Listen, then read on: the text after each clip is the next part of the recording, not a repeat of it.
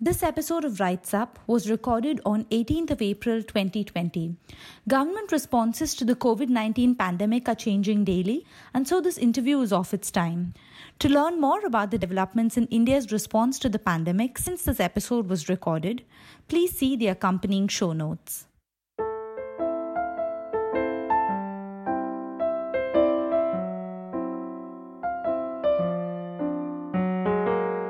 Welcome to Rights Up, a podcast from the Oxford Human Rights Hub.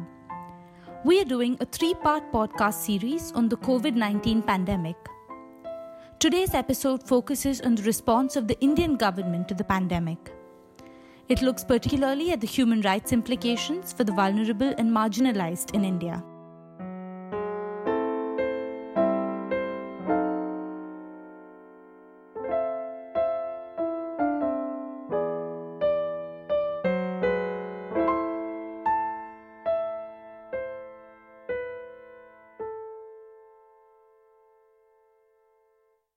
I'm Gauri Pillai, and today I'm speaking to Professor Kalpana Kannabiran, who is a professor of sociology and the director of the Council for Social Development, Hyderabad.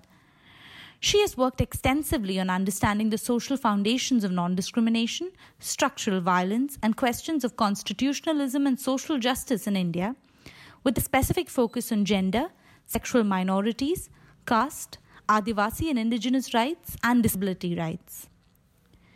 The COVID 19 pandemic has affected all of us in many ways. States around the world have imposed restrictions of varying levels of stringency to control the spread of the virus. The central government in India introduced a nationwide 21 day lockdown on 24th of March 2020. The lockdown saw an almost complete restriction on the movement of people and the closure of all establishments except those providing essential services. India's lockdown has been described as the world's biggest coronavirus lockdown and the harshest coronavirus containment measure in the world. The lockdown was declared with a four hour notice period. It has been extensively reported that the impact of the lockdown has fallen most heavily on those most vulnerable. Professor Kannabiran, thank you for joining us today. Thank you for inviting me to have this conversation, Gauri. Absolutely. So, my first question to you is about the very framing of the discourse around the pandemic.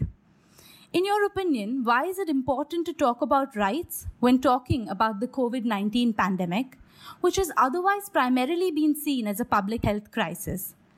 Do you think there is a tension here between the rights of individuals and the interests of the state in preservation of public health?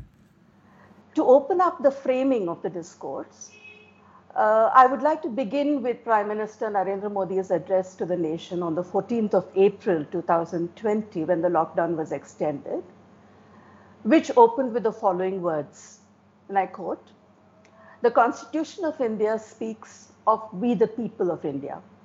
Who are the people of India? The demonstration of our collective strength on Baba Saheb Ambedkar's birthday is our best tribute to him, unquote. This is the first time he was invoking the Constitution in the context of Corona. And importantly, the invocation was on Ambedkar Jayanti. And this serves as a springboard for us to examine rights, state responsibility, citizenship, and the Constitution in pandemic times. The foregrounding of the open, like, opening lines uh, of the preamble, We the People of India, frames a core concern for us in terms of citizenship rights and state responsibility, not state interests. And I do wish to mark the difference between these two. COVID 19 and the tumult it has brought in its wake needs to be seen through the lens of the constitutional commons, which belongs equally to all. This means, as a starting premise, that the most vulnerable and the most precarious have a prerogative over state resources and state protection on every count. For after all, when we speak about substantive equality, is this not what we talk about?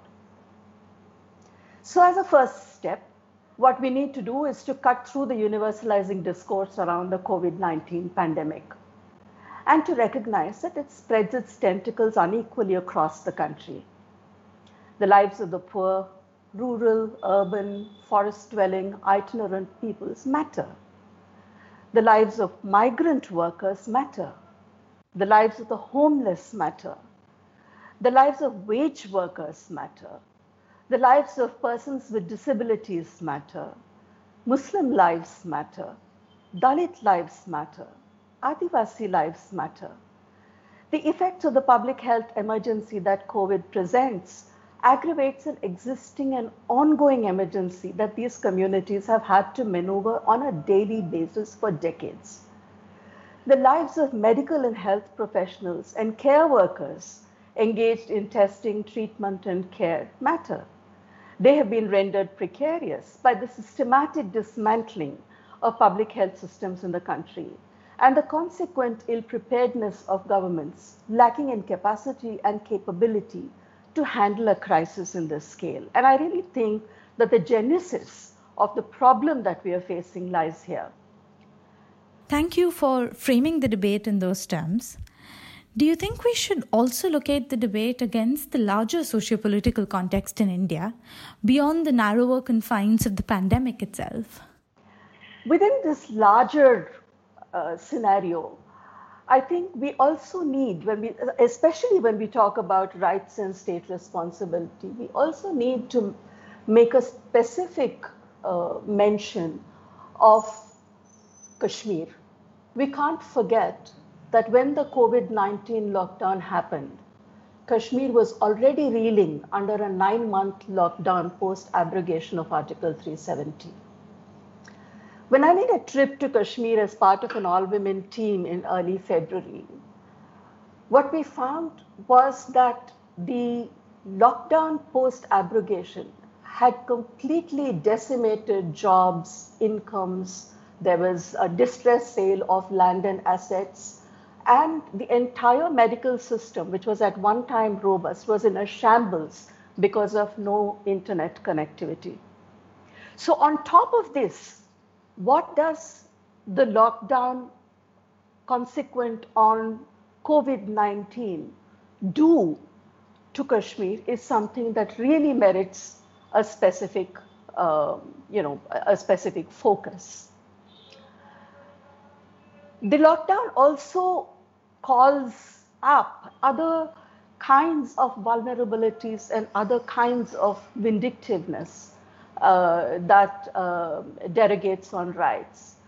And I refer specifically, for instance, to the fact that GN Sai Baba is accused under the Unlawful Activities Prevention Act, and he is in prison with multiple disabilities. And we are talking about releasing prisoners from prisons during the pandemic.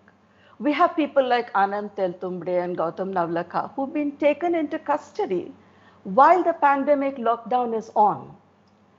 And in fact, the NIA sought the permission of the court on the 14th of April, the day the Prime Minister addressed the country, and I quote, to use handcuffs on Anand Teltumbde to avoid physical contact with the accused amidst COVID-19 pandemic and the spread of novel coronavirus, unquote. So you can see that this you know, the, the ripples of the rights derogations uh, that are apparently consequent on the pandemic uh, really have connections back and forth that spread far out. And, and we need to, uh, you know, somewhere account, therefore, for the larger context, the larger political and social context within which the pandemic lockdown has happened.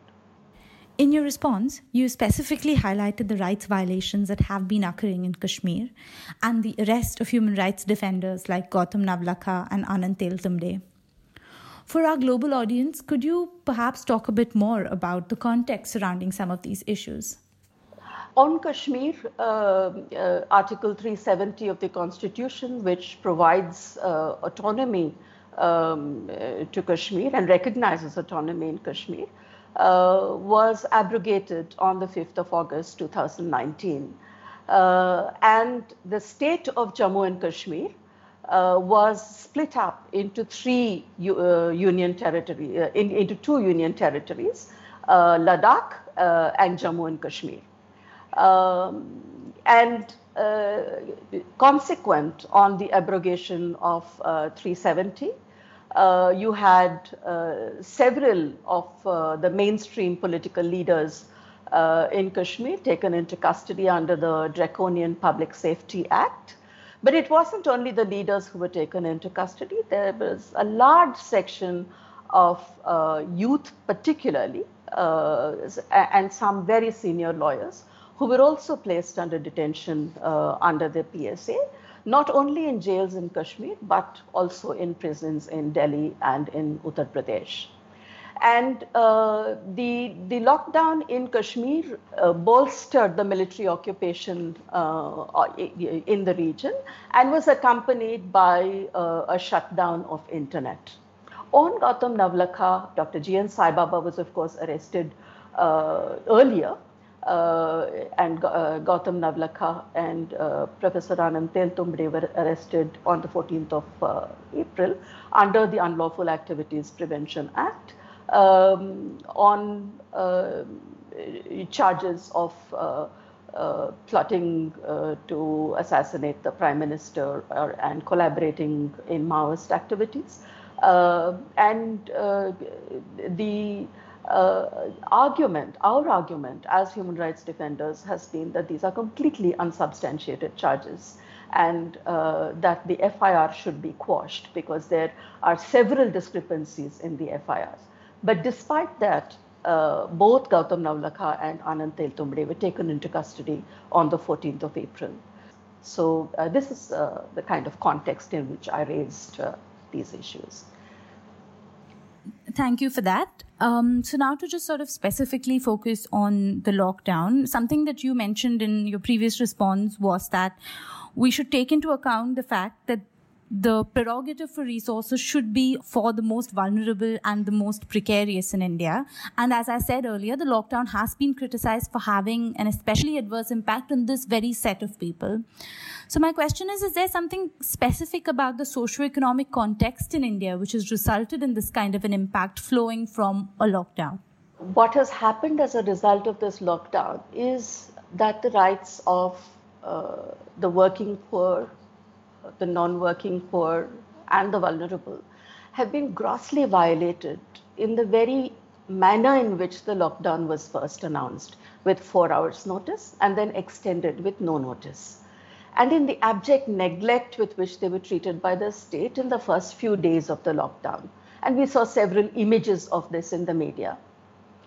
We have particularly searing accounts uh, and details from Delhi, uh, both from communities that were affected by the recent uh, violence in Northeast Delhi in, uh, in February, where Muslims especially were targeted for mass violence, and uh, also from the exodus of migrant workers. Um, just to uh, look a little more closely at what this vulnerability really means, I would point uh, towards uh, the work, uh, a recent uh, article by economist K.P. Kannan, uh, who maps the worker population uh, for us in the light of the implications of the COVID 19 lockdown for the working poor. his estimates of 2018 show us that out of 461 million workers, uh, 92 million are designated as belonging to the formal sector.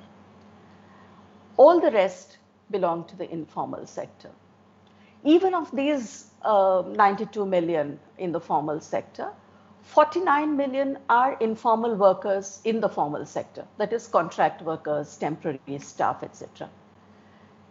Which means out of 46, uh, out of 461 million in 2018, just about 10% belong to the formal sector. So we are talking about, a, when we're talking about the dispossession of uh, the working poor and the vulnerability of the working poor, we are really talking of very large numbers.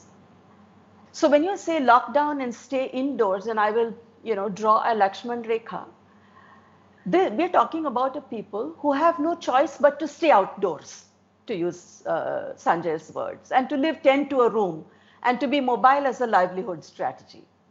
Workers in agriculture, artisanry, street vending, and construction comprise the largest section of the workforce, and this is entirely informal. it's no accident or coincidence that these workers belong to the most vulnerable sections Dalit, Muslim, Adivasi, for the most part.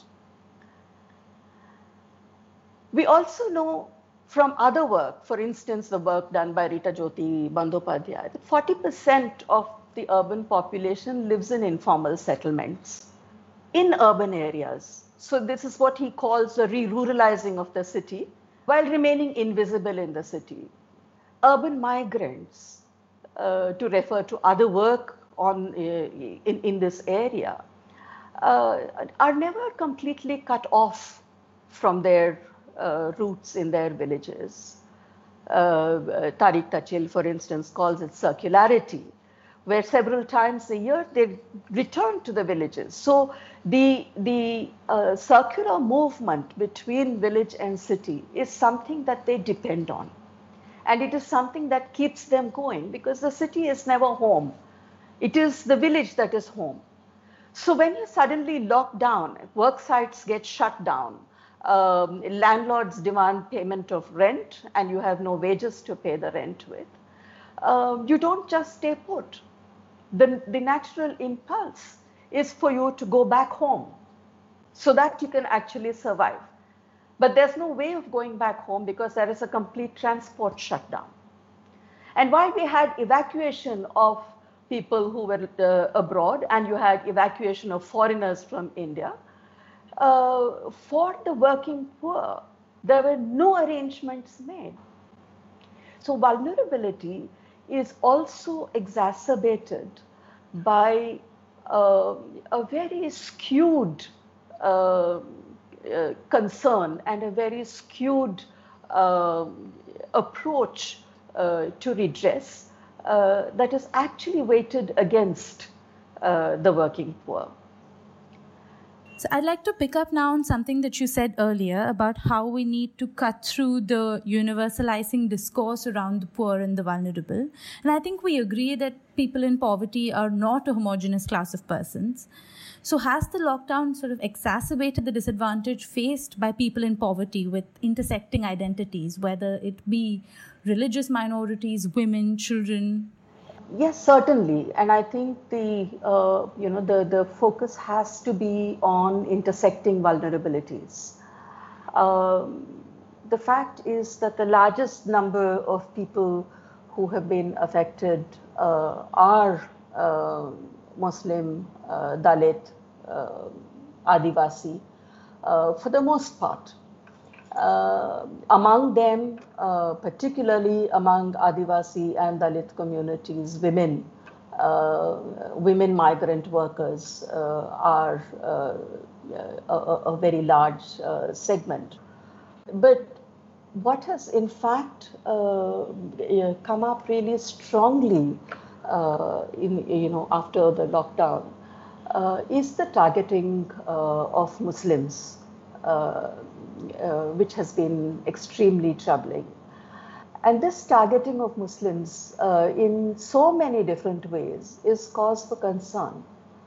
Uh, there are fake news reports and incitement by a stridently Islamophobic media uh, that used uh, terms uh, like Corona Jihad, Corona ter- uh, terrorism, Islamic insurrection, Corona bombs, uh, in shows on COVID 19. Uh, and the Supreme Court refused to intervene to censure these news agencies, saying that it did not wish to gag the press. The term that it used was gag the press. Um, and, and, and we know that uh, this is not, uh, you know, th- this is not a free press. Uh, uh, this is uh, you know, uh, the, the, the, the terms and these programs uh, are actually, in fact, an incitement to violence. From what you've said so far, it is becoming increasingly clear that this pandemic cannot be viewed as an isolated health crisis. And in fact, it sort of maps onto existing fault lines of inequality in Indian society. It has been argued that the lockdown violates the rights of individuals and Article 21 of the Constitution of India, which guarantees them the right to life and personal liberty, including their right to livelihood. It's also been argued that the lockdown violates their rights to equality and non discrimination because it disproportionately impacts certain groups of people. In this light, do you think that the lockdown meets the standards of the proportionality test, which requires that there be a balance between the extent to which the right is infringed and the object sought to be achieved by the state? What does not meet the proportionality test is the means by which it was effected. It was an arbitrary decision, it was not transparent, and totally lacking in empathy. There is no justice in saying at 8 p.m. that four hours hence there will be a nationwide curfew and that it will last for three weeks. The positive measures taken uh, with the well being of the largest section of people ought to have been spelt out to the smallest detail. There was no dearth of time, no dearth of resources or access to all forms of media, most of which are by now totally controlled by the government. So the proportionality test for me uh, rests both in the means, that is the process, and the end, the measure. We can only address the question of the proportionality of the measure when we have settled the question of the process. And we have a repeat of the process on 14th April, despite the extreme hardship imposed the first time. So, was the lockdown necessary? Let's assume it was necessary. Uh, does it meet the proportionality test? No, it doesn't in its modalities. Right. So, do you think when you talk about modalities, something that we should consider in, in our analysis of proportionality is the kind of mitigation measures that have been put yes. in place uh, to mitigate the impact of the lockdown on the poor, and yes. and the central and state governments have have put in place such relief packages. So, can you maybe comment on maybe some of the strengths and shortcomings of these relief packages when when we look at it through a rights lens? Yeah, um, after the lockdown was announced, practically all state governments and uh, the central government uh, put together uh, not just relief packages but also um, administrative measures to alleviate distress, uh, to provide support, and so on. And uh, I looked at close to uh, 500 uh, GOs and notifications uh, spread across all the states uh, and the central government. Uh, there are some common elements across all the states. But then there are specific, you know, the, there are certain specific measures and modalities that stand out. And I think uh, both in terms of recognizing the centrality of the directive principles, part four of the Constitution, um, and in terms of uh, putting that out, uh, rolling that out in terms of state action, uh, the Kerala government is a front runner. Uh, as early as 25th March, uh, we have a GO passed by the a government order passed by the Kerala government, uh, which is an extremely detailed order that sets out a range of guidelines on food support, uh, empowering local self governments, uh, provision of uninterrupted essential med- uh, medical services, services uh, to persons suffering, for instance, from cancer, diabetes, heart disease, you have um, specific uh, income and uh, food support for transgender persons and shelters for them. But in terms of uh, you know what kind of uh, state actions, not limited to relief, uh, that might uh, that that one needs to think about. practically every state has guidelines on the release on parole of prisoners uh, in order to de- decongest prisons. Now, in the state of Jammu and Kashmir, uh, after August 5th, uh, a number of people were detained initially in central jail Srinagar and then transported to Agra and Ambedkar Nagar and Delhi. Now, these prisoners have been released. The Supreme Court order very clearly says that prisoners should be provided decongested transportation back home in the lockdown period. But now, I know of more than a couple of instances of families of persons who have been released in Agra who are required to take passes and hire private taxis that cost up to 30,000 rupees to go all the way to Agra and fetch the prisoners back. These prisoners were taken to Agra by air by the police. I also have a question about the legislative framework through which the central and state governments have imposed this kind of lockdown and the other measures surrounding the crisis. So, from what I understand, the lockdown was declared by the central government under the National Disaster Management Act of 2005, and several states have invoked the Epidemics Disease Act of 1897 to take various measures. And both these legislative frameworks seem to really discuss the nature of powers given to a state to manage a disaster or control an epidemic. So, in your opinion, how adequate are these frameworks when assessed from a human rights perspective? In February 2017, uh, the government of India circulated uh, a draft of the Public Health uh, Prevention, Control, and Management of Epidemics, Bioterrorism, and Disasters Bill 2017. Uh, this was a bill that was meant to repeal the Epidemic Diseases Act of 1897. There is much work on the Epidemic Diseases Act, especially its workings in colonial India. Uh, and there is no doubt that it is an extremely draconian legislation which needs to be repealed.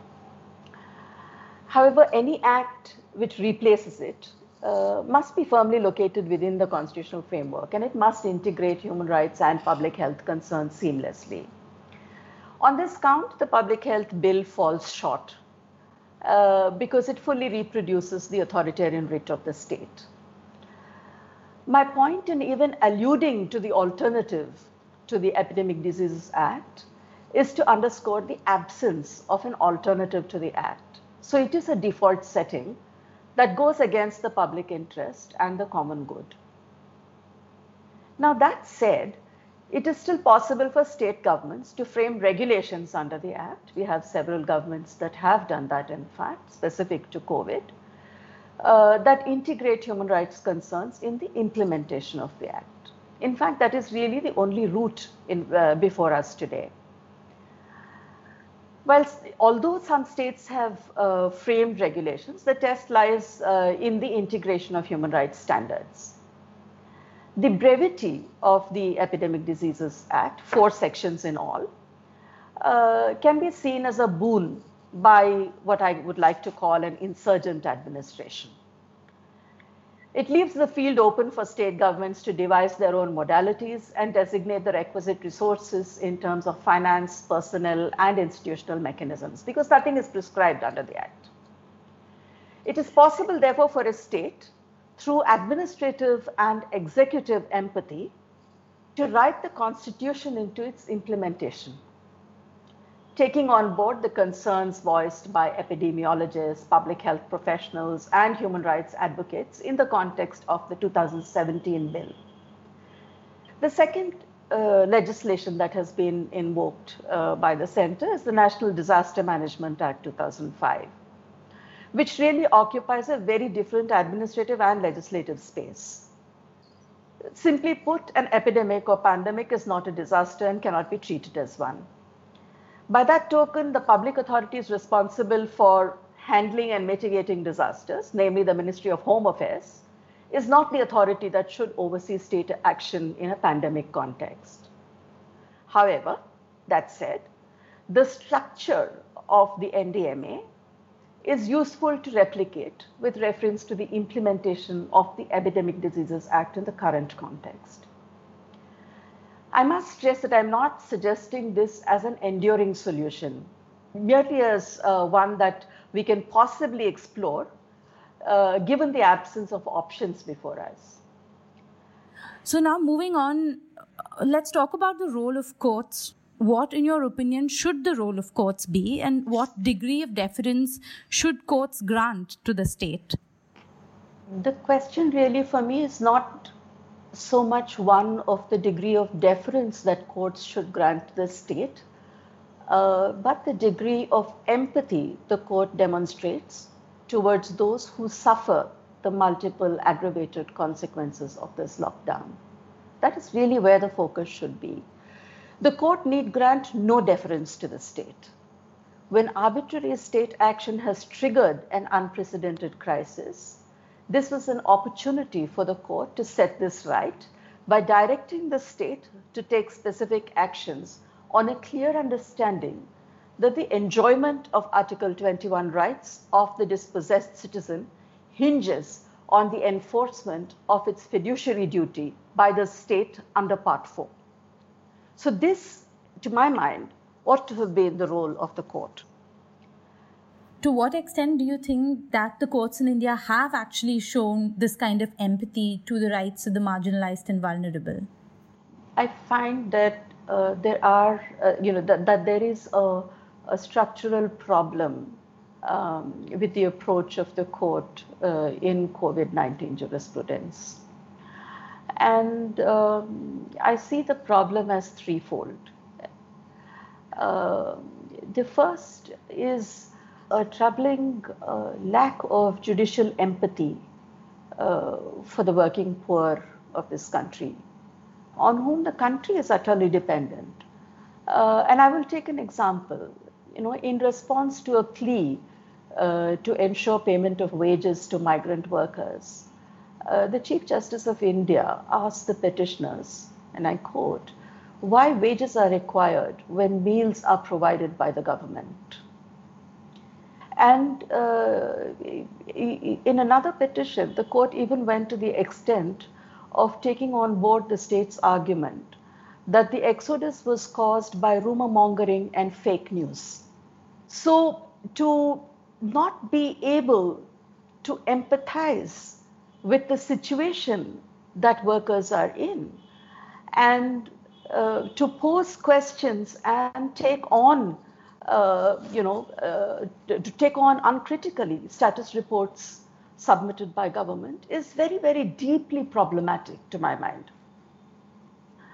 um, there is a second uh, part to this as well which is if the if the first part of it has to do uh, with judicial uh, empathy. Uh, the second is the reluctance of the state, of the court, to hold the state to account. So, for instance, when uh, television channels of a certain kind, um, you know, in their uh, televised programs, used extremely um, insight ridden phrases that I have already mentioned earlier and I don't want to repeat. Uh, and there was a petition before the press uh, directing news channels uh, not to resort to what amounts to incitement. Uh, the Supreme Court then says uh, that uh, it, it does not wish to gag the press. the, the third part of uh, you know, my uh, disappointment, shall we say, um, with uh, the way in which the court has responded, is its unwillingness uh, to explore a different idea of justice that is grounded in the Constitution and yet informed by the aggravated suffering and harms that the pandemic and the lockdown has imposed disproportionately on the poor. It's not that we don't have reports, we don't have work uh, that will assist the court in, um, uh, you know, uh, coming to an evidence uh, uh, based conclusion uh, and crafting justice differently is, is not a huge step. It is well within the writ of the court to do it. so, in a sense, uh, for me, um, the solution really lies uh, in our collective wisdom uh, based on scholarship.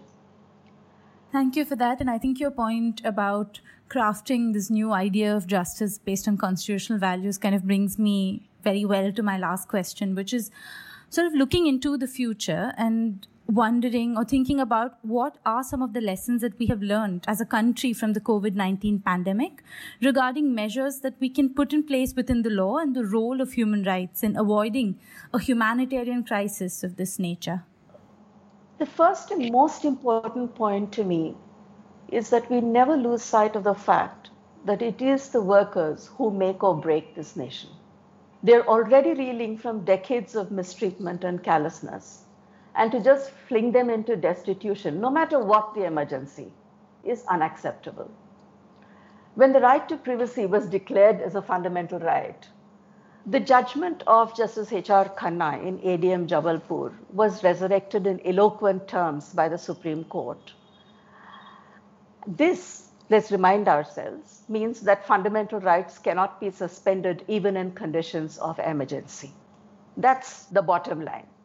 How have we forgotten that? The, the jurisprudence of the pandemic and post pandemic must be centered on calling the state to account on behalf of the poorest, most disentitled citizen. It is only if courts and law are seen to be just in the reliefs they order that we can move forward. And this is an extraordinary time. Therefore, the need is to understand the vulnerability of the working poor and not accommodate governmental claims on constraints and limitations. For this, courts and governments must revive a robust memory of the Constitution, of the directive principles, and act on that basis alone. Because finally, any action, state or judicial, must be based on empathy. When we're talking about human rights and a humanitarian concern, we are talking essentially of empathy. We all inhabit the constitutional commons equally and have an equal stake in it, right from the dispossessed worker to the Chief Justice and President of India. And we should never ever forget that.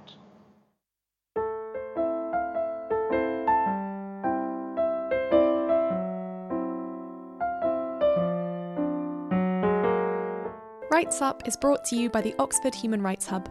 The executive producer is Kira Allman. This episode was produced and edited by me, Christy Calloway Gale and it was hosted by Gauri Pillai. Music for this series is by Rosemary Allman, and show notes for this episode have been written by Sarah Dobby. Subscribe to this podcast wherever you like to listen to your favourite podcasts.